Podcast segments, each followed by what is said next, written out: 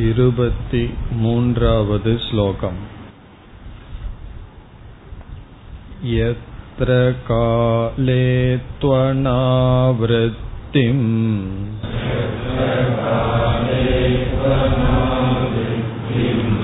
आवृत्तिं चैव योगिनः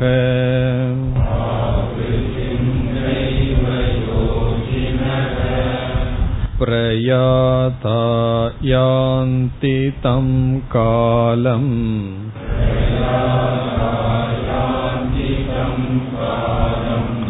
वक्ष्यामि भरतर्षभ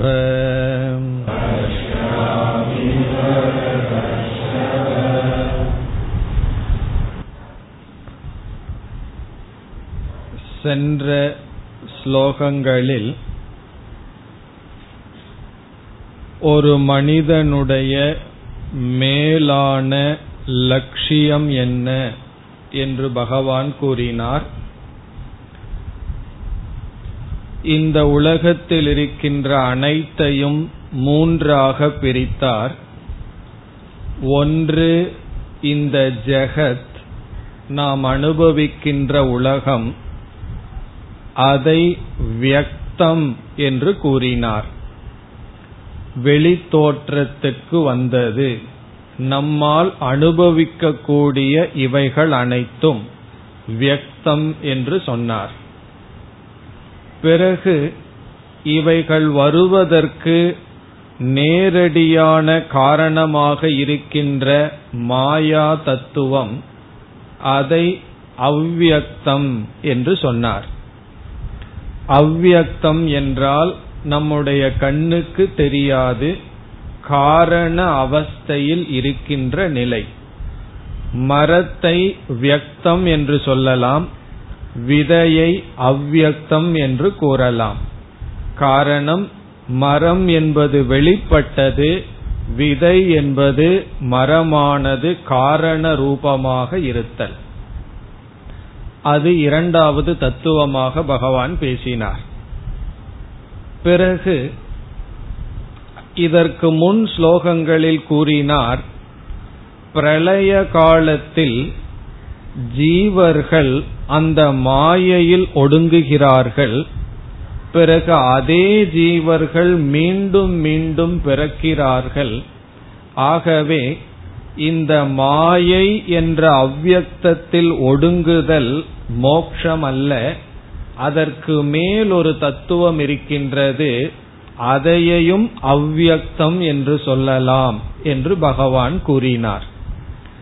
ஆகவே மூன்றாவதாக அறிமுகப்படுத்தப்பட்டதும் நம்முடைய அனுபவத்துக்கு வராது.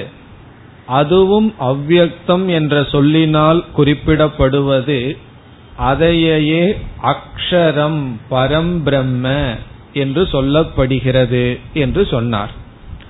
அவ்வக்தக அக்ஷரக இத்தியுக்தக அந்த அவ்வக்தம் அதாவது மாயையை காட்டிலும் மேலான ஒரு அவ்வக்தம் அதுவே பிரம்ம அதுவே லட்சியம். எதை அடைந்தால் திரும்பவும் நாம் வரமாட்டோமோ அந்த தத்துவம் என்று சொன்னார். அதற்கு பிறகு இந்த அக்ஷர ரூபமான அவ்வியக்தத்தை அடைய உபாயத்தை இருபத்தி இரண்டாவது ஸ்லோகத்தில் பேசினார். எதனால் எந்த உபாயத்தின் மூலமாக பரபிரம்மத்தை அல்லது மனிதனுடைய மேலான லட்சியத்தை அடைய முடியும்? அதை சொன்னார். நாம் சென்ற வகுப்பில் பார்த்தோம். அந்த உபாயம் அனன்யா பக்திகி முதலில் பக்தி என்று சொன்னார். எப்படிப்பட்ட பக்தியினால் அந்த பரபிரம்மத்தை அடைய முடியும்? அனன்யா பக்தியா என்று சொன்னார். அப்பொழுது நாம் பக்தியை மூன்றாக பிரித்தோம். முதல் விதமான பக்தி என்பது மூன்று விதமான பேதத்துடன் கூடியது. நான் பக்தன் ஈஸ்வரன் நான் ஈஸ்வரனிடத்தில் பக்தி செலுத்துகின்றேன். எதற்காக என்றால் ஏதோ ஒரு லட்சியத்தை அடைய வேண்டும். அது பொருளாக இருக்கலாம் சில சூழ்நிலைகள் மாற வேண்டும் என்றோ ஏதோ ஒன்று எனக்கு அப்பாற்பட்டு ஒன்றை நான் அடைய வேண்டும். ஆகவே பக்தன் பகவான் லட்சியம் என்ற பேதம் என்று பிரிவுபட்டிருப்பது முதல் விதமான பக்தி. இரண்டாவது விதமான பக்தியில் இரண்டு பிளவுகள் தான் இருக்கின்றது. ஒன்று பக்தன் இனி ஒன்று பகவான். பிறகு கோல் அல்லது லட்சியம் என்பது பக்தனாக இருக்கலாம் அல்லது பகவானாக இருக்கலாம். இதை எப்படி புரிந்து கொள்ள வேண்டும் என்றால் இரண்டாவது விதமான பக்தியில் பக்தன் பகவானிடம் வேறு எதையும் கேட்பதில்லை. தனக்கு மன தூய்மையையும் தன்னுடைய மனம் நன்கு இருக்க வேண்டும் என்று தன்னைத்தானே பகவானிடம் கேட்கின்றான். நாம் சிந்தித்து பார்த்தால் இந்த உலகத்தில் யாரை இழந்திருக்கின்றோம் என்றால் நம்மை நாம் இழந்திருக்கின்றோம். ஆகவே தன்னுடைய மனதினுடைய தூய்மையை கேட்கின்றான். ஆகவே அவனுடைய கோல் அவனுடைய லட்சியம் தானே ஆகின்றது. முன் லட்சியமானது ஏதோர் பொருள் இருந்தது. எனக்கு இந்த வீடு வேண்டும். ஆகவே பகவானை வழிபடுகின்றேன். நான் இந்த பொருளை அடைய வேண்டும் என்று தனக்கு அப்பாற்பட்டு லட்சியம் இருந்தது. இரண்டாவது நிலையில் லட்சியமும் தானாகின்றது வழிபடுபவனும் ஒருவனாக இருக்கின்றான். இருப்பினும் பகவான் வேறுபட்டு இருக்கின்றார். மூன்றாவதாக நாம் பார்த்தது ஒரே ஒன்றுதான் அங்கு இருக்கின்றது. பக்தன் பகவான் என்ற பேதமும் இல்லை. அவன் அறிவினால் புரிந்து கொண்டான். என்னுடைய உண்மையான சொரூபமும் பகவானுடைய சுரூபமும் ஒன்றுதான் என்று புரிந்து கொண்டு அத்வைத ரூபமான பக்தி அங்கு பகவான் பக்தன் லட்சியம் என்ற பேதம் இல்லாத நிலை. அதைத்தான் இங்கு பகவான் அனன்யா பக்தி என்று சொன்னார். இதே கருத்தை நாம் வேறு கோணத்திலும் பார்க்கலாம். பக்தி என்ற சொல்லுக்கு அன்பு என்பது பொருளாக கொண்டால் நம்முடைய அன்பானது அல்லது நாம் நேசிக்கத்தக்கதானது மூன்றாக பிரிகின்றது. என்னை நேசிக்கின்றேன் பிறகு எனக்கு பொருளை கொடுக்கும் பகவானை நேசிக்கின்றேன் பிறகு எனக்கு இன்பத்தை கொடுக்கும் பொருளை நேசிக்கின்றேன் என்று நம்முடைய அன்பானது மூன்றாக பிளவுபடுகிறது. எனக்கு இன்பத்தை கொடுக்கும் பொருள் மீது அன்பு அதை கொடுக்கின்ற பகவான் மீது அன்பு பிறகு என் மீதும் அன்பு என்று மூன்றாக பிரிகிறது. பிறகு இரண்டாவது நிலையில் எனக்கு உலகத்தில் எந்த பொருளும் வேண்டாம் காரணம் என்ன எந்த பொருளும் என்னை நிறைவுபடுத்தாது எனக்கு நான் தான் வேண்டும் அல்லது எனக்கு ஈஸ்வரன் தான் வேண்டும் என்று அன்பானது இரண்டாக பிரிகின்றது. பிறகு கடைசி நிலையில் என்னவென்றால் அன்பானது பிரிவுபடாமல் பிளவுபடாமல் இருக்கின்றது. காரணம் என்னை நான் நேசிப்பதும் ஈஸ்வரனை நான் நேசிப்பதும் ஒன்றுதான். காரணம் என்ன என்றால் என்னுடைய உண்மையான சொரூபமும் ஈஸ்வரனுடைய சொரூபமும் ஒன்று என்கின்ற அத்வைத ரூபமான பக்தி. இதை பலர் ஆரம்பத்தில் ஏற்றுக்கொள்வது கடினமாக இருக்கும். அதற்காகத்தான் நாம் ஆரம்பத்தில் துவைதத்திலிருந்து பிறகு படிப்படியாக அத்வைதத்திற்கு செல்கின்றோம். அத்வைத தத்துவத்தை ஏற்றுக்கொள்ளாத ஒருவர் அத்வைதியிடம் ஒரு கேள்வியை கேட்டார். உனக்கு எவ்வளவு அகங்காரம் இருந்தால் நீயே பகவான்னு சொல்லுவேன். பகவானுக்கு உனக்கும் வேறில்லைன்னு சொல்லுவா என்று.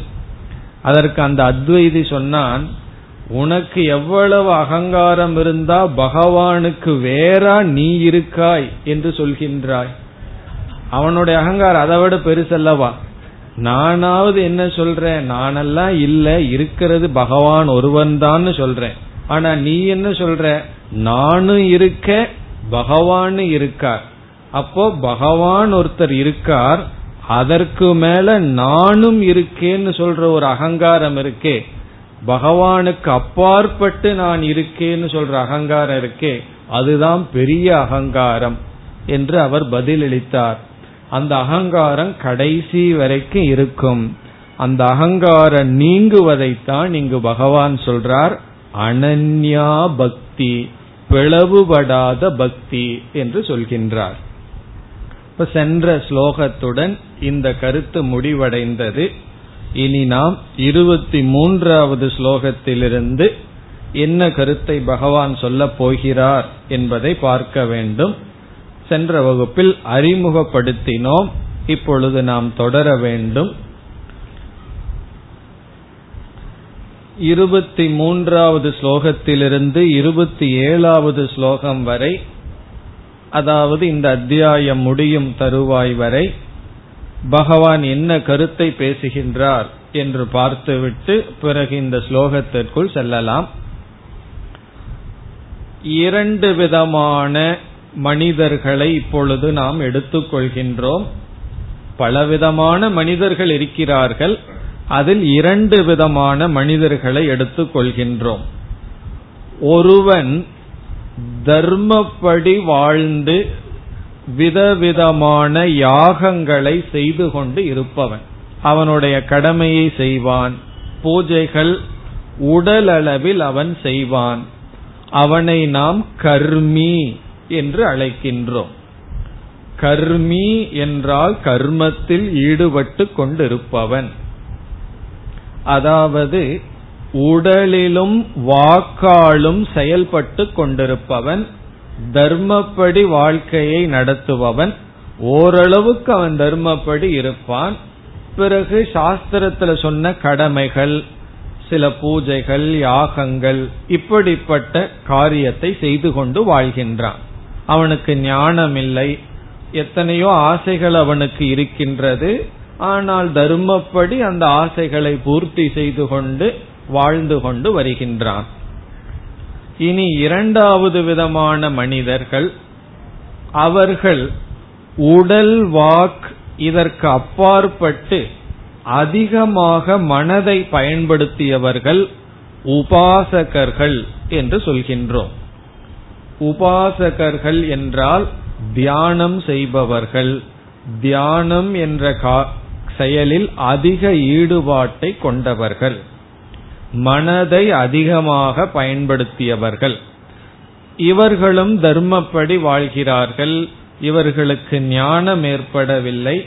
ஆனால் அதிகமாக மனதை பயன்படுத்தி மனதை ஈஸ்வரனிடம் அதிகம் வைத்தவர்கள். இப்ப முதல் விதமான மனிதர்களுக்கு உடலிலும் வாக்கிலும் அதிக அபிமானம். அதனாலதான் அதுல செயல்படுகிறார்கள். இரண்டாவது விதமான மனிதர்கள் இந்த அபிமானத்தை கடந்து மனதில் அவருக்கு அபிமானம் அதிக காலம் மானச பூஜை மனது சம்பந்த மனது சம்பந்தமான தியானம் அதில் ஈடுபட்டு இருப்பவர்கள். இப்ப இந்த இருவர்கள் இப்பொழுது நாம் எடுத்துக்கொள்கின்றோம் இன்னும் எப்படிப்பட்ட மனிதர்கள் இருப்பார்கள்ங்கிறத பிறகு பார்க்கலாம். இங்கு இந்த இரண்டு விதமான மனிதர்களை எடுத்துக் கொள்கின்றோம். கர்மி உபாசகன். கர்மம் செய்து கொண்டிருப்பவன் உபாசகன். இனி இரண்டாவது கருத்து. இவர்கள் இறந்தவுடன் எங்கு செல்வார்கள் என்பது கேள்வி. அதாவது ஒருவன் வந்து வைதிக கர்மத்தையும் அல்லது சாஸ்திர சொல்றபடி ஒழுங்கா வாழ்ந்துட்டு இருக்கான். இனி ஒருவன் வந்து அதிக தியானம் செய்துள்ளான்.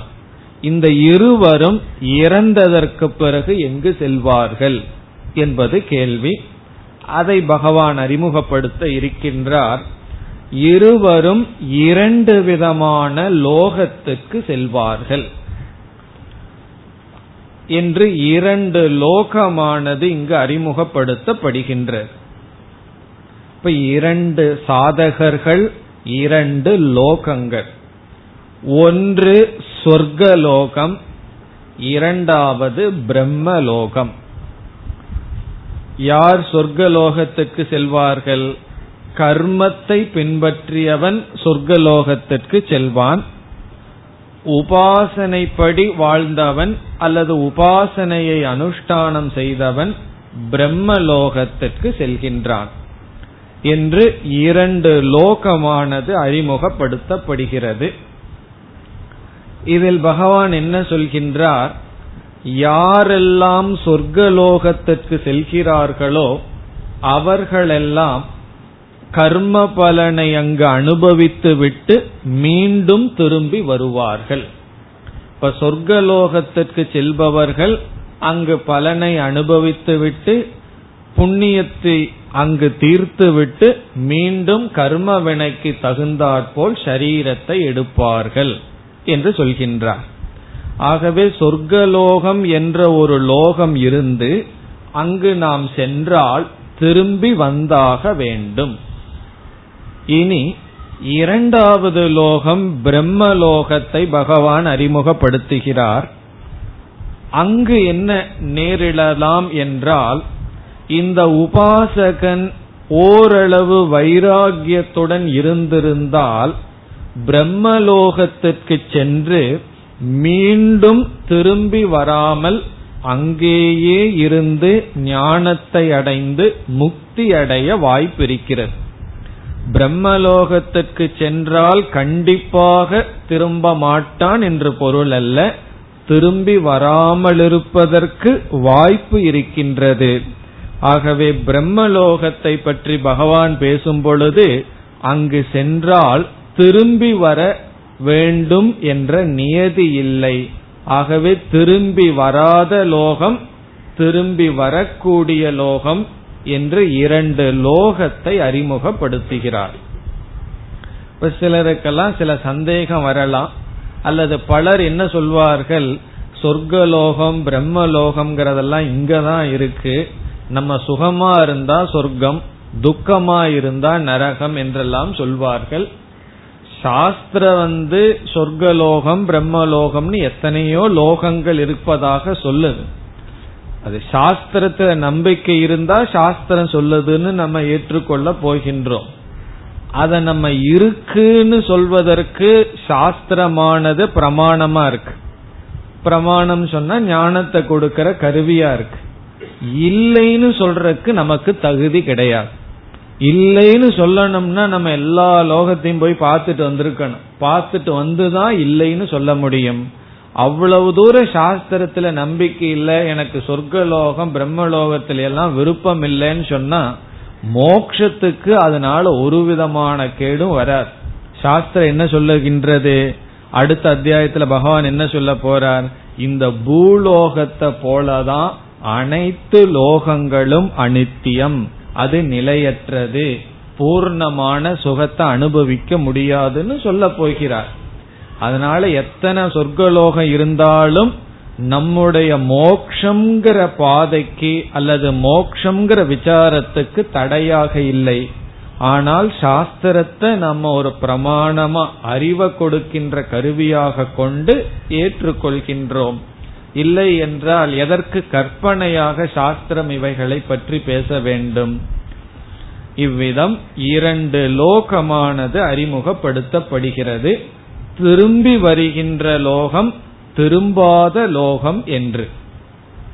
இனி மூன்றாவது கருத்தாக பேசப்பட இருப்பது இரண்டு லோகத்துக்கு செல்கின்ற பாதை எதன் வழியாக சாதகன் சொர்க்கலோகத்திற்கும் பிரம்மலோகத்திற்கும் செல்வான் என்ற பாதையும் பேசப்படுகின்றது. ஆகவே இரண்டு விதமான சாதகர்கள் இரண்டு விதமான லோகம் இரண்டு விதமான பாதை. இப்பொழுது பகவான் பாதையை பேசுகின்றார். ஒருவன் இறந்து விட்டால் அவன் எதன் எந்த பாதை வழியாக சொர்க்கத்திற்கு செல்வான்? அந்த ஜீவன் எந்த பாதை வழியாக பிரம்மலோகத்திற்கு செல்வான்? அந்த பிரம்மலோகம் என்பது திரும்ப வேண்டிய அவசியமில்லை. காரணம் என்ன? உபாசகன் தான் அங்கு செல்ல முடியும். சென்ற உபாசகன் அங்கு மீண்டும் என்ன அடைய வேண்டும்? வைராகியத்தை அடைஞ்சு பிரம்மலோகத்துல என்னென்ன பொருள்களெல்லாம் இன்பத்தை கொடுக்குமோ அந்த பொருள்ல வைராகியத்தை அடையணும்.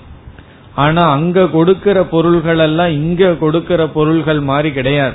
இங்க சில பொருள்கள் இன்பத்தை கொடுத்துட்டு இருக்கும் உடனே துன்பத்தையும் சேர்த்து கொடுத்துரும். அங்கெல்லாம் அப்படி இல்லை. இன்பத்தையே கொடுத்துட்டு இருக்கும் அதனால அங்க வைராகியத்தை அடையிறது கஷ்டம். அதனால என்ன செய்யணும்? ஒழுங்கா இங்கேயே வைராகியத்தை அடைஞ்சு மோட்சத்தை அடைகிறது தான் உத்தமம். அப்படி இல்லை என்றால் அங்கு அந்த வைராகியத்தை அடைந்து ஞானத்தை அடைந்து மோட்சத்தை அடைய முடியும். அதைத்தான் நம்ம கிரம முக்தி என்று பார்த்திருக்கின்றோம். இப்ப இந்த கருத்துக்கள் எல்லாம் இனிமேல் வர இருக்கின்றது. இந்த இருபத்தி மூன்றாவது ஸ்லோகத்தில் பகவான் அறிமுகப்படுத்துகின்றார். நான் எதை பற்றி பேசப் போகின்றேன்? என்று பகவானே அறிமுகப்படுத்துகின்றார். இப்பொழுது ஸ்லோகத்திற்குள் செல்லலாம். எத்திர காலேத்து அனாவிருத்திம் ஆவிருத்திம் ச ஏவ யோகினக. யத்ர என்ற சொல் முதலில் எடுத்துக்கொள்வோம். எத்ர என்றால் எதன் வழியாக எதன் மூலமாக என்று பொருள். ஏன என்று பொருள். எத்திர என்றால் எதன் மூலமாக? அடுத்த சொல் காலே. இங்கு காலம் என்ற சொல் பாதை என்ற பொருளை குறிக்கின்றது. மார்க்கம் வழி என்பதை குறிக்கின்றது. அது எப்படி என்று நாம் பிறகு பார்க்கலாம். எத்திர காலே என்றால் எந்த பாதையில்? காலம் என்ற சொல்லுக்கு பாதை மார்க்கம் வழி என்று பொருள். எத்திர காலே என்றால் எந்த பாதையில் என்று பொருள் கொள்ள வேண்டும். எந்த பாதையில் து அனாவிருத்திம் ஆவிருத்திம் செய்வ. அனாவிருத்தி என்றால் திரும்பாத லோகம். ஆவிருத்தி என்றால் திரும்பி வரக்கூடிய லோகம். லோகம்னா உலகம். அனாவிருத்தி என்ற சொல் பிரம்மலோகத்தை குறிக்கின்றது. திரும்பி வராமல் இருக்கின்ற லோகத்தையும் ஆவிருத்தின் என்றால் திரும்பி வரக்கூடிய லோகத்தையும் ஏவ என்றால் இந்த இரண்டையும் எந்த பாதையின் வழியாக திரும்பி வரக்கூடிய லோகத்தையும் திரும்பி வராமல் இருக்கின்ற லோகத்தையும் யோகினக. இந்த இடத்துல யோகினகங்கிற சொல்லுக்கு பொருள் சாதகர்கள். இரண்டு விதமான சாதகர்கள். செயல் செய்கின்றவர்கள் தியானம் செய்கின்றவர்கள் என்ற இரண்டு விதமான சாதகர்கள். இப்ப யோகினக சாதகாக சாதகர்கள் எந்த பாதையின் வழியாக திரும்புகின்ற திரும்பி வராமல் இருக்கின்ற லோகத்தை இனி இரண்டாவது வரியில் முதல் சொல் பிரயாதாகா. பிரயாதாகா என்றால் பயணம் செய்கின்றவர்கள் மரணமடைந்த ஜீவர்கள். இது யோகினகங்கிற சொல்லுக்கு அடைமொழி. உயிரோட இருக்கிறவங்களை பற்றி இப்பொழுது பகவான் பேசவில்லை. இறந்து பயணத்தில் இருப்பவர்களை பற்றி பயணம் செய்பவர்களை பற்றி பேசுகிறார்கள். பிரயாணம் அப்படிங்கிற வார்த்தை நமக்கு தெரியும். பிரயாணம்னா பயணம். பிரயாதா என்றால் பயணி பயணம் செய்பவர்கள். என்ன பயணத்தை சொல்ற? நம்முடைய கடைசி பயணத்தை பற்றி பேசிட்டு இருக்க.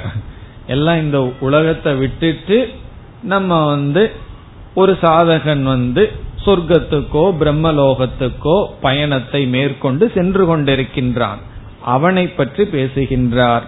இப்ப எந்த பாதையின் மூலமாக திரும்பி வருகின்ற திரும்பாத லோகத்தை பயணம் செய்கின்ற சாதகர்கள். இப்ப பிரயாதாகா யோகினகன்னு படிக்க வேண்டும். பிரயாதாகனா இறந்து பயணத்தை மேற்கொண்டுள்ள சாதகர்கள் யாந்தி. யாந்தி என்றால் அடைகிறார்களோ? அடைகிறார்களோ? எந்த பாதையின் வழியாக திரும்பி வருகின்ற திரும்பாத லோகத்தை யோகிகள் பயணம் செய்கின்ற யோகிகள் அடைகிறார்களோ? தம் காலம் அந்த பாதையை இங்கும் காலம் என்ற சொல்லுக்கு பாதை என்று பொருள். அந்த மார்க்கத்தை அந்த வழியை.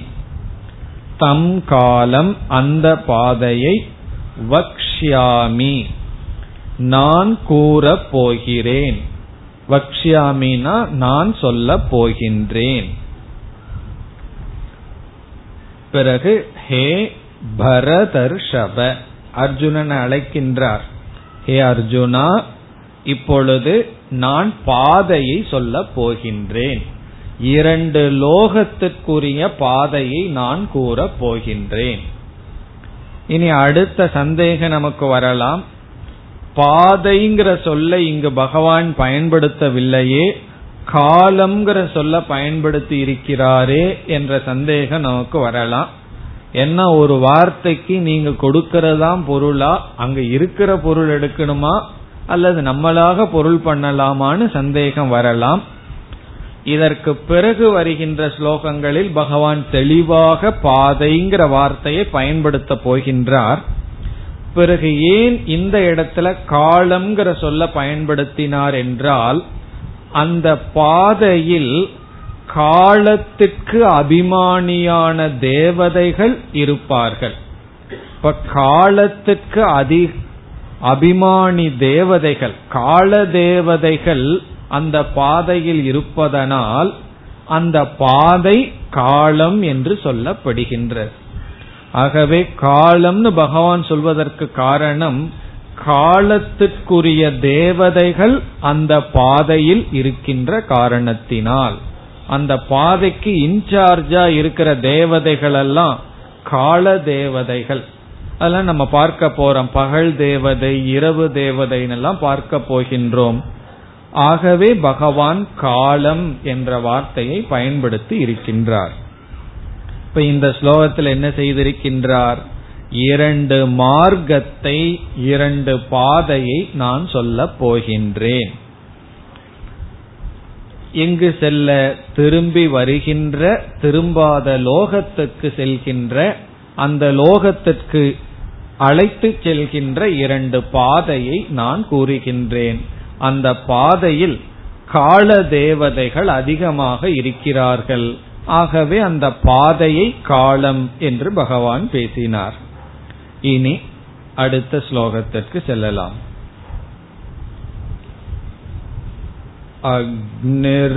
अग्निर्ज्योतिरः शुक्लः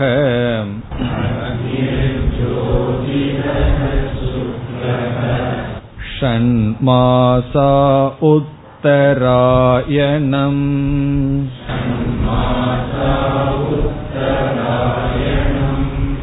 तत्र प्रयाता गच्छन्ति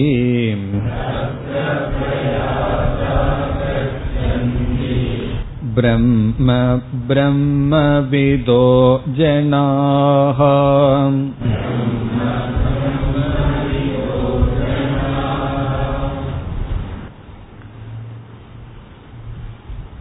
இந்த ஸ்லோகத்தில் திரும்பி வராத லோகமான பிரம்மலோகத்திற்கான பாதையை பகவான் கூறுகின்றார். அனாவிருத்தி என்றால் திரும்பி வராத லோகம். திரும்பி வராத லோகம் என்றால் எந்த லோகத்திற்கு சென்றால் நாம் திரும்பி வராமல் இருக்க வாய்ப்பிருக்கின்றதோ அந்த லோகத்திற்கு செல்ல எது பாதை? ஒரு ஜீவன் இறந்ததற்கு பிறகு எந்த பாதை வழியாக எந்த மார்க்கத்தின் மூலமாக பிரம்மலோகத்திற்கு செல்வான் என்று இங்கு பேசப்படுகின்றது. அந்த மார்க்கம் என்னவென்றால் இங்கு பகவான் ஐந்து தேவதைகளை முதல் வரியில் குறிப்பிடுகின்றார். ஐந்து தேவதைகளை குறிப்பிட்டு இந்த ஐந்து தேவதைகள் இருக்கின்ற பாதை. ஒவ்வொரு பாதையும் சாஸ்திரத்தில் எப்படி பேசப்படும் என்றால் ஒவ்வொரு தேவதை அதிஷ்டானமாக இருக்கும் அல்லது ஒவ்வொரு தேவதையானது அழைத்து செல்லும். உபனிஷத்துல எல்லாம் இந்த கருத்து தெளிவாக பேசப்பட்டிருக்கின்றது. ஒரு ஜீவன் இறந்தவுடன் வாருங்கள் வாருங்கள் என்று அழகான வார்த்தைகளை சொல்லி என்ன செய்யுமா? தேவதைகளெல்லாம் அந்த ஜீவனை லோகத்திற்கு அழைத்து செல்லுமா? இந்த மரியாதை எல்லாம் எவ்வளவு நாள்னா? நம்ம புண்ணியம் இருக்கிற வரைக்கும் தான். அதுக்கப்புறம் என்னன்னா? வாருங்கள் வாருங்கள்னு சொன்ன தேவதைகள் போங்கல் போங்கல்னு ரெண்டு முறை சொல்ல வேண்டியது இல்லை. பிடிச்சி தள்ளி விட்டுரும். மீண்டும் பூலோகத்துக்கோ பாவ புண்ணியத்துக்கு தகுந்த மாதிரி வர வேண்டும் என்று தேவதைகளினால் போடப்பட்ட மார்க்கம் இது. அதாவது அந்த ஜீவன் இறந்ததற்கு பிறகு என்ன செய்கின்றான்? அந்தந்த தேவதைகள் மூலமாக செல்கின்றான். ஒரு தேவதை என்ன பண்ணுமா? ஒரு இடத்திலிருந்து இனியொரு இடத்து வரைக்கும் கொண்டு போய் அந்த ஜீவனை இனியொரு தேவதை கிட்ட விட்டுருமா? இதெல்லாம் சாந்தோக்கிய விஷயத்துல நல்லா பேசப்பட்டிருக்கு. இந்த ரிலே ரேஸ் போல. பிறகு இனியொரு தேவதை என்ன பண்ணு தெரியுமோ? வேற தேவதை வரைக்கும் கொண்டு போய் விட்டுரும். இருக்கும் இந்த ஜீவன் என்ன செய்வான்? ஒவ்வொரு தேவதையும் அழைத்து கொண்டு சென்று இறுதியில் அவனை சேர்க்க வேண்டிய இடத்துல சேர்க்கும். அப்படி இங்கு ஐந்து தேவதைகளை பகவான் கூறி இந்த தேவதைகள் இருக்கின்ற மார்க்கத்தின் வழியாக யார்?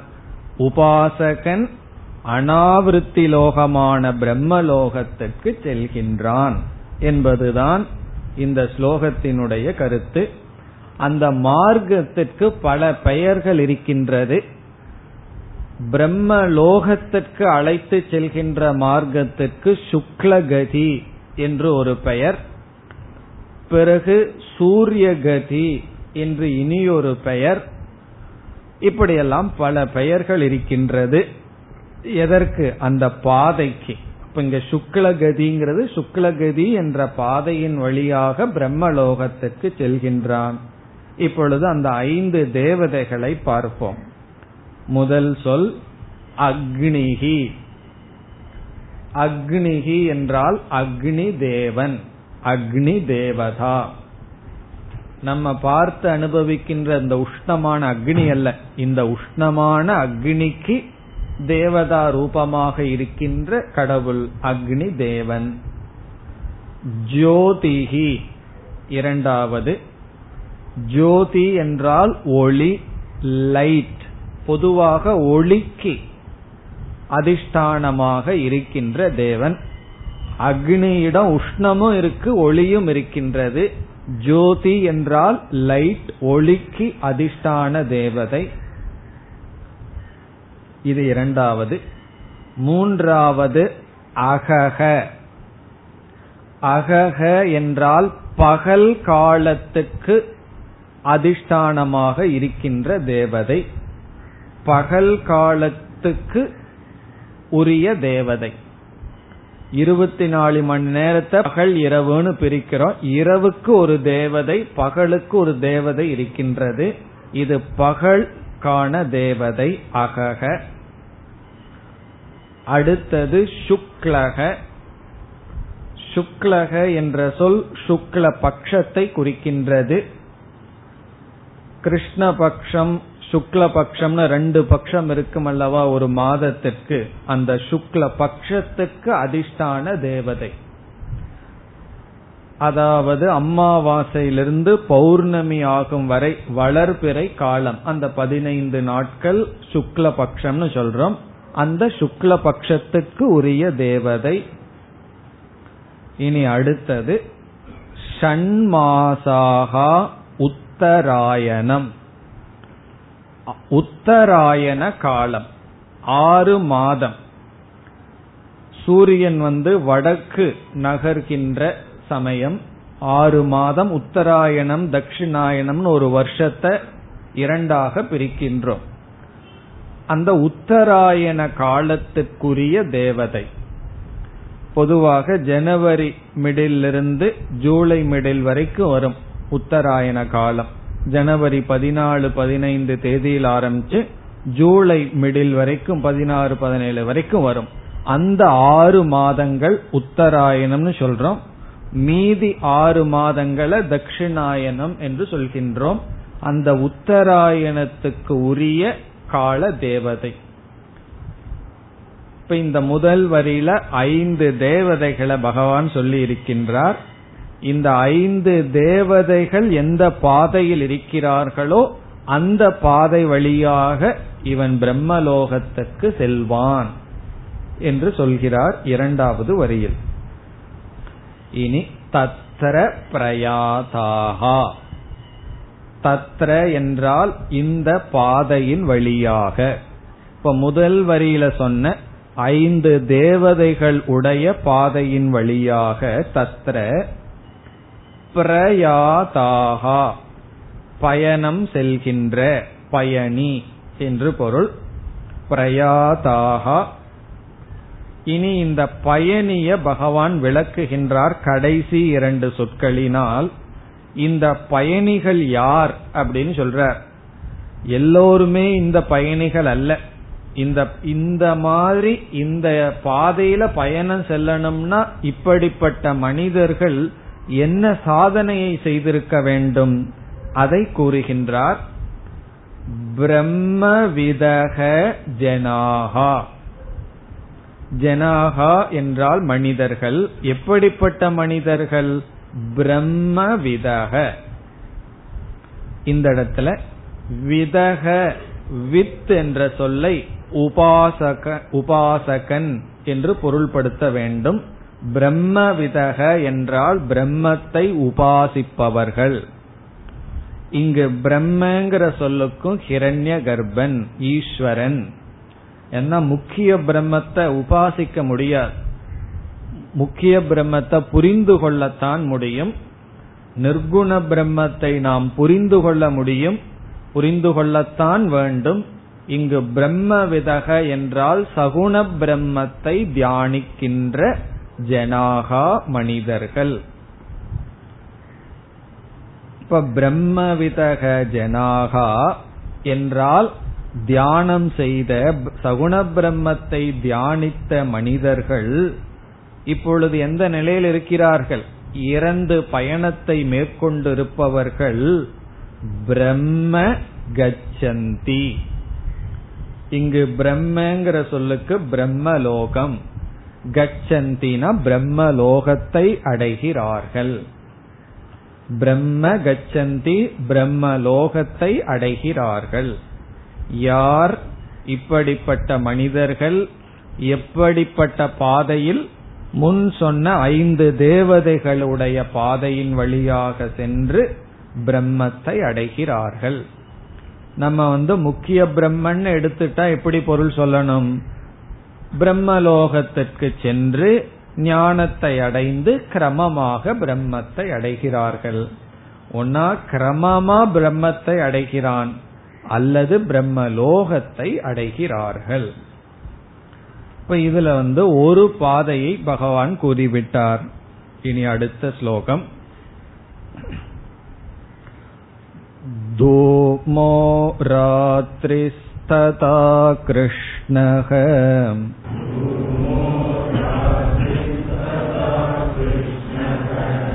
षण्मासा दक्षिणायनम्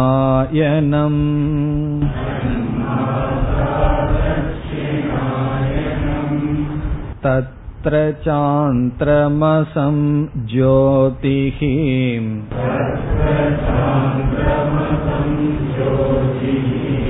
योगी प्राप्य निवर्तते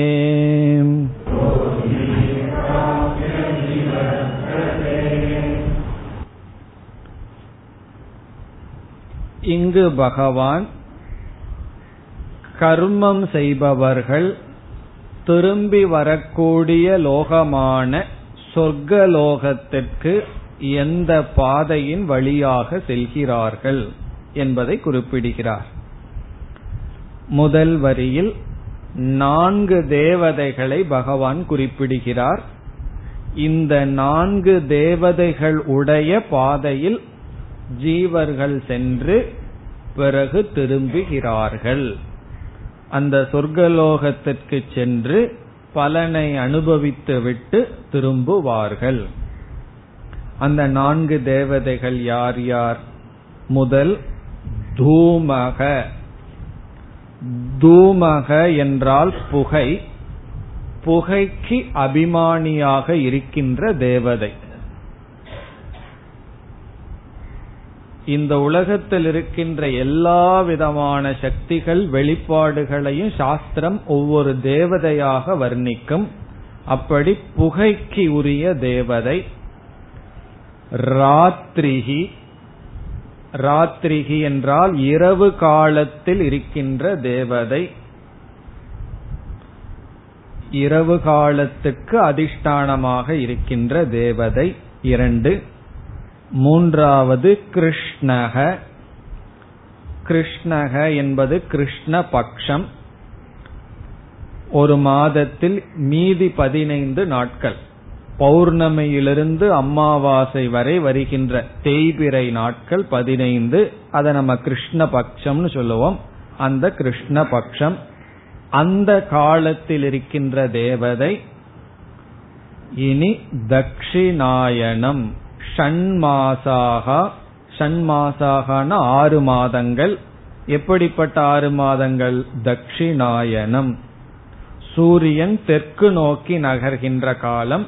ஜூலை பதினஞ்சிலிருந்து ஜனவரி பதினைந்து வரை நம்ம ஒரு வருடத்தை இரண்டா பிரிச்சிருக்கோம். தட்சிணாயனம் உத்தராயணம்னு சொல்லி மாதத்தை கிருஷ்ணபக்ஷம் சுக்லபக்ஷம்னு பிரிக்கின்றோம். அப்படி தட்சிணாயன மாதம் அதற்கு உரிய தேவதை. இந்த நான்கு தேவதைகள் இருக்கின்ற பாதை வழியாக யார் செல்கிறார்கள்? கர்மம் செய்கின்றவன் சென்று திரும்புவான். இரண்டாவது வரியில் இதை சொல்கின்றார். தத்ர. தத்ர என்றால் இதன் வழியாக செல்கின்ற. இதன் வழியாக இந்த பாதை இந்த தேவதைகள் இருக்கின்ற பாதை வழியாக செல்கின்ற யோகி. பகவான் வந்து அந்த கர்மிய யோகின்னு அழைக்கிறார். காரணம் என்ன? இவன் ஒரு பெரிய யாகம் செய்துள்ளான் யோகம் செய்துள்ளான். என்ன யோகம்னா ஒழுங்கா கர்மத்தை எல்லாம் செய்துள்ளான். அதனால யோகி சாந்திரமசம் ஜோதிகி பிராப்ய. சாந்திரமசம் ஜோதிகி என்ற சொல் சொர்க்கலோகத்தை குறிக்கின்றது. இங்கு சொர்க்கலோகத்தை பகவான் சாந்திரமசம் ஜோதிகின்னு சொல்றார் ஏன் சொர்க்கலோகத்துக்கு அப்படி ஒரு பெயர் என்றால் சொர்க்கலோகத்துக்கு ஒளி கொடுப்பது சந்திரனுடைய ஜோதியாம். அது நம்ம பார்க்கிற சந்திரனா எந்த சந்திரன்னு தெரியவில்லை. ஆகவே சாந்திரமசம் ஜோதிகின எந்த லோகத்தில் சந்திரனுடைய ஜோதி இருக்கின்றதோ அந்த சொர்க்கலோகத்தை பிராப்பிய அடைந்து. சாந்திரமசம் ஜோதிகி பிராப்பிய பிறகு அங்கேயே இருக்க முடியுமான்னா? நிவர்த்ததே. திரும்பி வருவார்கள். நிவர்த்ததேன திரும்பி வருவார்கள். அடைந்து அங்கு அனுபவித்து திரும்புவார்கள். அப்ப எந்த லோகத்துக்கு போனா நமக்கு கிரீன் கார்டு கிடைக்கும்னா? பிரம்மலோகத்துக்கு போனா கிரீன் கார்டு கிடைச்சு அங்கேயே செட்டில் ஆகிறதுக்கு சான்ஸ் இருக்கு. சொர்க்கலோகத்துக்கு போனா உடனே திருப்பி அனுப்பி விடுவார்கள். அந்த காலம் முடிஞ்ச உடனே திருப்பி அனுப்புவார்கள். சிங்கப்பூர்ல எல்லாம் போனா ஒரு நாள் அதிகமா இருந்துட்டா கசையில் அடி கிடைக்குமா? அடி அடிச்சு போடுவார்களாம். அப்படி அதற்கு மேல அங்க இருக்க முடியாது. திரும்பி வந்தாக வேண்டும். இனி அடுத்த ஸ்லோகத்துக்கு செல்வதற்கு முன் இரண்டு விஷயத்தில் நமக்கு சந்தேகம் வரலாம். அந்த இரண்டு சந்தேகத்தை நிவர்த்தி செய்து கொண்டு அடுத்த ஸ்லோகத்திற்கு செல்லலாம். முதல் சந்தேகம் என்னவென்றால் ஒரு தவறான கருத்து சமுதாயத்தில் நிலவி வருகின்றது. அது என்னவென்றால் ஒரு குறிப்பிட்ட காலத்தில் ஒருவன் மரணத்தை அடைந்தால் அவன் நட்கதி அடைவான். ஒரு குறிப்பிட்ட காலத்தில் ஒருவன் மரணத்தை அடைந்தால் அவன் மோசமான துர்கதியை அடைவான் என்று பலர் நம்பி வருகிறார்கள். அதனாலதான் ஒருவர் இந்த நாள்ல இறந்துட்டார்னு ரொம்ப சந்தோஷமா சொல்லுவார்கள். என்ன நல்லதுக்கு போயிருக்கார். ஒருவர் வந்து இவ்வளவு நல்லது பண்ணிட்டாரு இந்த மோசமான நாள்ல போயிட்டாருன்னு வருத்தம் வேற படுவார்கள். என்னமோ இவர்களுக்கெல்லாம் தெரியுதான் அவர் எங்க போறாருன்னு பார்க்கறதுக்கு. அப்படி ஒரு தவறான எண்ணம் இருக்கு. ஒரு குறிப்பிட்ட காலத்துல இறந்தால் அந்த காலமானது அவர்களுக்கு நற்கதி கிடைக்குமா அல்லது துர்கதி கிடைக்குமாங்கிறத முடிவு செய்யும்னு சில ஸ்லோகங்கள் எல்லாம் இருக்கு குறிப்பிட்ட இடத்துல இறந்தா நல்லதுன்னு சொல்லி. அத சொல்லுவார்கள் காசியில போய் இறந்தா நல்லதான். அப்ப என்ன அந்த காலத்துல அதனாலதான் காசிக்கு போக ஆரம்பிச்சாங்களாம். போய் அங்கேயாவது பிராணனை விடலான் அது ஒரு ஸ்லோகம் இருக்கு. மற்ற கஷேத்திரத்துல செய்யற பாவம் எல்லாம் அந்நிய கஷேத்திரே கிருதம் பாவம் புண்ணிய கஷேத்திரே வினஷ்யதி மற்ற இடங்கள்ல செய்யற பாவம் எல்லாம் புண்ணிய கஷேத்திரத்துல போய் இருந்தோம்னா போயிருமா? புண்ணிய கஷேத்திரத்துல பாவம் பண்ணோம்னா? அது காசி சேத்திரத்துல போனா போயிருமா? சரி காசி சேத்திரத்துல போய் பாவம் பண்ண என்னன்னா அந்த எழுதின ஆள் வந்து கும்பகோணத்தை சேர்ந்தவர். அதனால சொல்லியிருக்கார் கும்பகோணே வினசியத்தின்னு சரி கும்பகோணத்துல பாவம் செஞ்ச என்னன்னா அவர் கடைசியில முடிக்கிறார் கும்பகோணே கிருதம் பாவம் கும்பகோணே வினசியத்தின் கும்பகோணத்துல பாவம் கும்பகோணத்திலேயே போயிரும். இப்படி ரெண்டு எண்ணம். ஒரு குறிப்பிட்ட இடத்துல இறந்தா ஒரு குறிப்பிட்ட காலத்துல இறந்தால் அதனால புண்ணியம். ஒருவர் வந்து எல்லா அக்கிரமம் பண்ணிட்டு ஒரு நல்ல நேரத்துல போயிட்டாருன்னு வச்சுக்கோமே. பிறகு என்ன? அவருக்கு நல்ல கதின்னு நினைப்பார்கள். அதற்கு உதாரணமாக என்ன செய்கிறார்கள்? முதல் ஸ்லோகத்துல பகவான் வந்து காலம்ங்கிற வார்த்தைய பயன்படுத்திட்டார். எந்த காலத்தில்ங்கிற வார்த்தைய பயன்படுத்தி விட்டார். அதையும் உதாரணமாக கூறுவார்கள். அது தவறான கருத்து. வேதாந்தத்தில் என்ன சொல்லப்படுதுன்னு சொன்னா ஒருவன் வந்து காசியில இறந்தாலும் சரி அல்லது நாயை தின்கின்ற புலையனுடைய வீட்டில இறந்தாலும் சரி ஞானத்தை அடைஞ்ச காலத்திலேயே அவன் முக்திய அடையிறான் அவனுடைய பாப புண்ணியத்திற்கு தகுந்தாற்போல்தான் அவன் பயணத்தை செல் பயணம் செல்லப்படுகிறதே தவிர காலமெல்லாம் முக்கியம் அல்ல. அதனால ஒருவர் எங்க இறக்கார் வீட்டில் இறக்கிறாரா ஹாஸ்பிட்டல் இருக்கிறாரா அல்லது டிரான்ஸ்போர்ட்ல போறாரா? அதாவது போயிட்டு இருக்கும் போது வாகனத்துல இறக்கிறாரா? இதெல்லாம் நமக்கு முக்கியம் அல்ல பிறகு பகவான் இங்கு காலம்னு சொன்னதனுடைய காரணம் என்னவென்றால் அந்த கால தேவதைகள் அதிகமாக இருப்பதனால் காலம்ங்கிற வார்த்தையை பயன்படுத்தினார். காரணம் என்னன்னா இந்த ஸ்லோகப்படி இரவுல இறந்தால் இரவை காலம்னு எடுத்துக்கொண்டோம்னு வச்சுக்குவோமே. இரவுங்கிற காலத்துல அல்லது கிருஷ்ண பட்சத்துல அல்லது தட்சிணாயத்துல ஒருவன் இறந்தால் அவன் வந்து சொர்க்கத்துக்கு தான் போவான்னு சொன்னா ஒரு கால் ஒருவன் தட்சிணாயனம் அந்த ஆறு மாதத்துல காலையில இறந்துட்டான்னு என்ன பண்றது? கன்ஃபியூஸ் ஆயிரும். காரணம் என்ன? தட்சிணாயப்படி தட்சிணாயனத்துல இறந்தா சொர்க்கத்துக்கு போகணும். சுக்லம் காலையில அககன்னு சொன்னா காலையில இறந்தா பிரம்மலோகம்னா பிறகு அவன் எங்கு செல்வான்? ஆகவே இங்கு காலத்தை பற்றி பேச்சல்ல கால தேவதையை பற்றி பேச்சு. அது அடுத்த ஸ்லோகங்களில் பகவான் தெளிவுபடுத்த போகிறார். இரண்டு மார்க்கங்கள் அனாதியாக இந்த லோகத்தில் இருக்கிறது என்று. ஆகவே நம்ம வந்து காலத்தை எல்லாம் நம்ம பார்த்துட்டு இருக்க கூடாது. யார் இறந்தாலும் நாம இருந்தா பாத்துட்டு இருக்க மாட்டோம். பாக்குறதுக்கு நம்ம இருக்க மாட்டோம். வேற யாராவது இருந்தா இடம் காலம் எல்லாம் முக்கியம் அல்ல. இருக்கிற வரைக்கும் என்ன பண்ணிட்டு இருந்தோம்? அதுதான் முக்கியமே தவிர எங்க இறக்குறோம் எப்படி இறக்குறோங்கிறது முக்கியம் அல்ல. இனி இரண்டாவது சந்தேகம் நமக்கு யார் பயணம் செய்வது? பயணம் செய்வது யார்ங்கிறது ரெண்டாவது சந்தேகம். ஏன்னா தமிழ்ல உயிர்னு ஒரு வார்த்தைய பயன்படுத்துறோம். ஒருவர் இறந்த உடனே என்ன சொல்றோம்? அவர் வந்து அப்படியே இருக்கார். கொஞ்சம் வெயிட் வேற அதிகமா ஆகி இருப்பார். பிறகு என்ன சொல்லுவோம்? போயிட்டார் அப்படின்னு சொல்றோம். அல்லது உயிர் போயிடுதுன்னு சொல்றோம். அவருடைய ஆத்மா சாந்தி அடையட்டும்னு சொல்றோம். இந்த உயிர்ங்கிற வார்த்தை ஆத்மாங்கிற வார்த்தையை நம்ம வந்து பயன்படுத்துகின்றோம். பிறகு ஆத்மாவை வந்து சாஸ்திரம் படிக்க வந்தோம்னா அது எல்லா இடத்துல இருக்குன்னு வேற சொல்றோம். ஆகவே உண்மையில் பயணம் செய்வது யார்ங்கிறது நமக்கு கேள்வி. அது சிலருக்கு வரலாம். ஒழுங்கா சாஸ்திரம் படிச்சுட்டு வந்தவங்களுக்கு புரிஞ்சிருக்கும். சிலருக்கு அந்த சந்தேகம் வரலாம். ஆகவே அந்த சந்தேகத்தையும் நீக்கிவிட்டு அடுத்த ஸ்லோகத்திற்கு செல்லலாம்.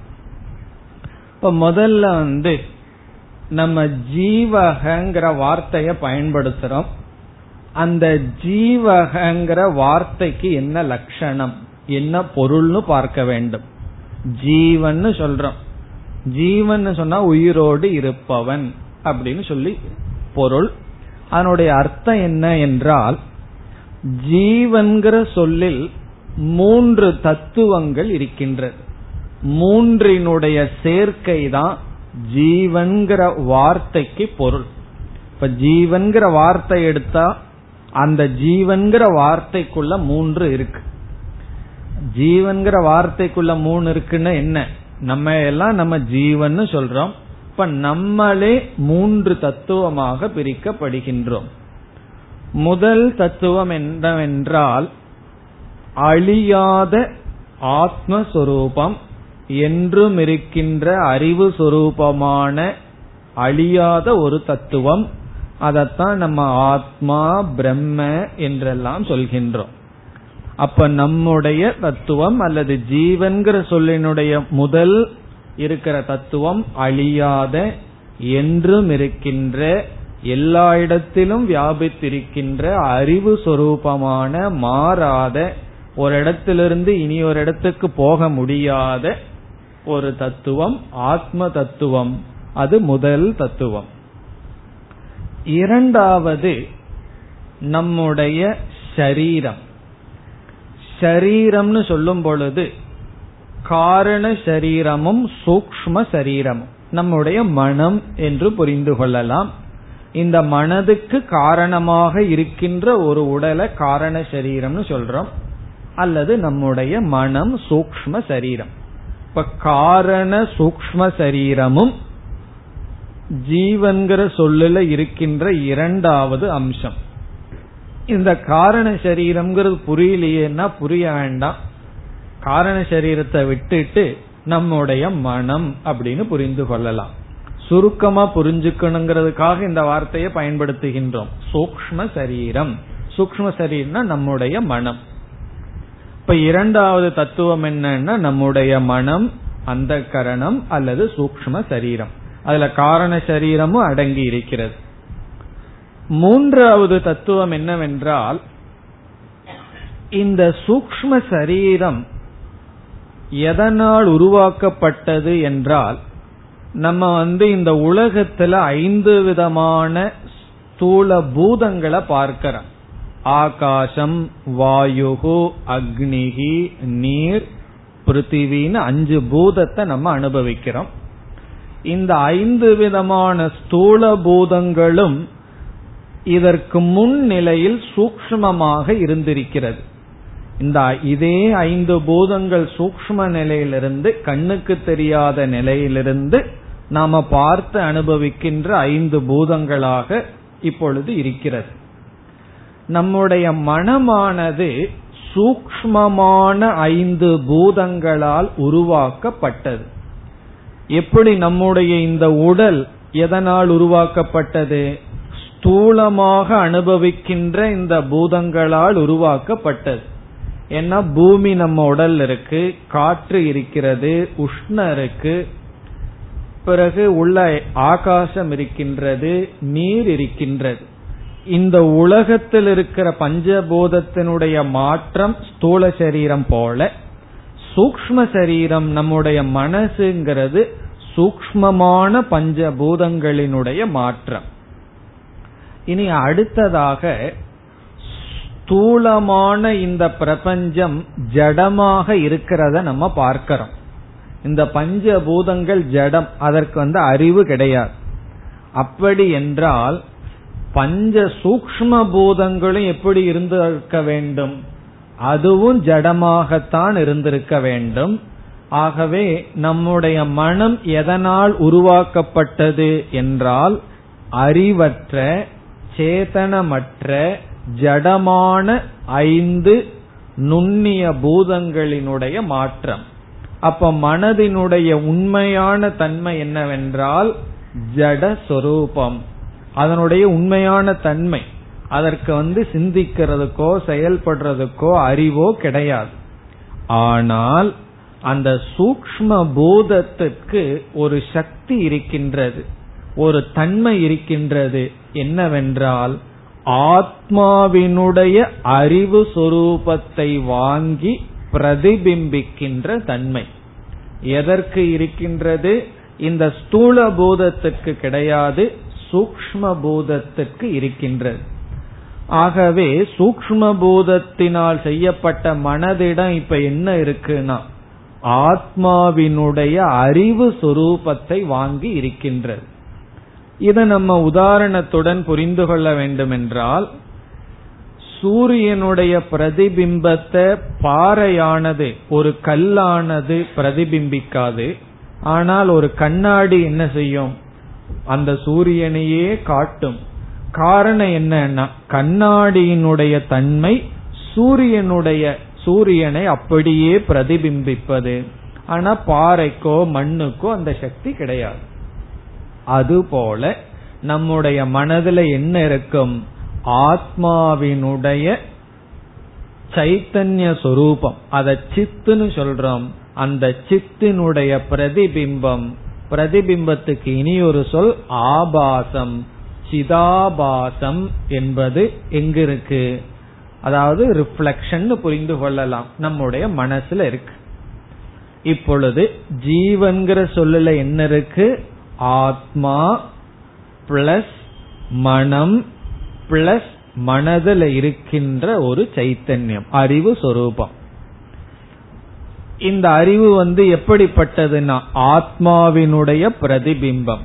அப்ப என்ன இருக்குன்னா ஆத்மா இருக்கு ஆத்மாவினுடைய பிரதிபிம்பம் இருக்கின்றது பிறகு மனது இருக்கின்றது. இந்த மூன்றையும் சேர்ந்துதான் நாம ஜீவன் என்று சொல்கின்றோம். பிறகு தமிழ்ல எப்பொழுதெல்லாம் உயிர்னு சொல்றோமோ அந்த உயிர்னு சொல்றதனுடைய பொருள் ஆத்மாவை விட்டுறணும் ஆத்மாவினுடைய பிரதிபிம்பமும் மனதையும் எடுத்துக்கொண்டு நாம் உயிர் என்று சொல்கின்றோம். இப்போ ஒருவருக்கு உயிர் போயிடுதுன்னு சொன்னா என்ன போயிருக்கு? ஆத்மாவை பற்றிய பேச்சே அங்க கிடையாது. அவருடைய சூக்ம சரீரம் மனம் உடலை விட்டு சென்று விட்டது. அப்படி செல்லும் பொழுது எதுவும் சேர்ந்து சென்றுள்ளது. அந்த மனதை அறிவுடையதாக ஆக்கிய ஆத்மாவினுடைய பிரதிபிம்பமும் செல்கிறது. இப்ப சந்தேகம் வரலாம் ஆத்மாவினுடைய பிரதிபிம்பம் எப்படி டிராவல் பண்ணும்னா பிரதிபிம்பம் தாராளமா ஒரு இடத்திலிருந்து இனி ஒரு இடத்துக்கு செல்லலாம். நிழல் வந்து ஒரு இடத்திலிருந்து இனி ஒரு இடத்துக்கு ஏன் செல்லாது? கண்ணாடியை நம்ம எடுத்துட்டு போனோம்னா சூரியனுடைய பிரதிபிம்பமும் செல்வது போல. ஆகவே இங்க பயணி என்பவன் யார் என்றால் ஆத்மா பயணி அல்ல. ஆத்மா வந்து முக்கிய ஆத்மா வந்து எந்த லோகத்துக்கும் போய் எதையும் அனுபவிப்பதில்லை. பிறகு யார் பயணம் செய்கிறார்கள் என்றால் இந்த சூக்ம சரீரமும் அந்த சூக்ம சரீரத்தில் இருக்கின்ற சிதாபாசம்ங்கிற தத்துவமும் பயணம் செய்கிறது. அதுதான் ஒரு லோகத்திலிருந்து இனி ஒரு லோகத்திற்கு சென்று இந்த நம்முடைய மனம் உலகத்தை அனுபவிக்கணும்னா நேரடியா அனுபவிக்க முடியாது. அதற்கு ஒரு ஒரு மார்க்கம் தேவை. அதுதான் ஸ்தூல சரீரம். நம்ம இந்த உடல்ங்கிறது எதற்குனா ஒரு ஜீவன் ஸ்தூல சரீரத்தை எடுத்து இந்த உலகத்தை அனுபவிக்கின்றான். காரணம் என்ன? அவனிடம் பாப புண்ணியம் என்பது இருக்கின்றது. அந்த பாப புண்ணியம் அனுபவித்தால் தான் நீங்கும். அதை அனுபவிக்க ஒரு ஜீவன் எடுப்பதுதான் ஸ்தூல சரீரம். அதனால ஸ்தூல சரீரம் இல்லாமையே ஜீவன்கிற சொல்லுக்கு பொருள் மனமும் ஆத்மாவினுடைய பிரதிபிம்பமும். அப்படிப்பட்ட மனமானது பல லோகங்களுக்கு செல்கின்றது. எதன் அடிப்படையில்? பாப புண்ணியத்தினுடைய அடிப்படையில். ஆகவே இரண்டாவது சந்தேகம் என்னன்னு சொன்னா நம்ம வந்து உயிர் ஆத்மான்னு குழப்பம் செய்யக்கூடாது. ஆத்மா எங்கும் செல்வதில்லை. உயிர்னு சொல்ற ஜீவன் சொல்கின்ற மனமும் சிதாபாசமும் விதவிதமான லோகத்துக்கு செல்கின்றது. இனி அடுத்த ஸ்லோகத்தில் பகவான் மேலும் இதை பற்றிய சில கருத்துக்களை சொல்லி முடிக்கின்றார் அடுத்த வகுப்பில் பார்ப்போம்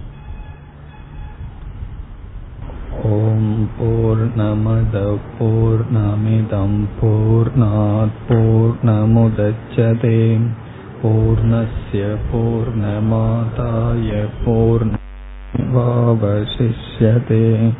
ॐ शान्ति शान्ति शान्तिः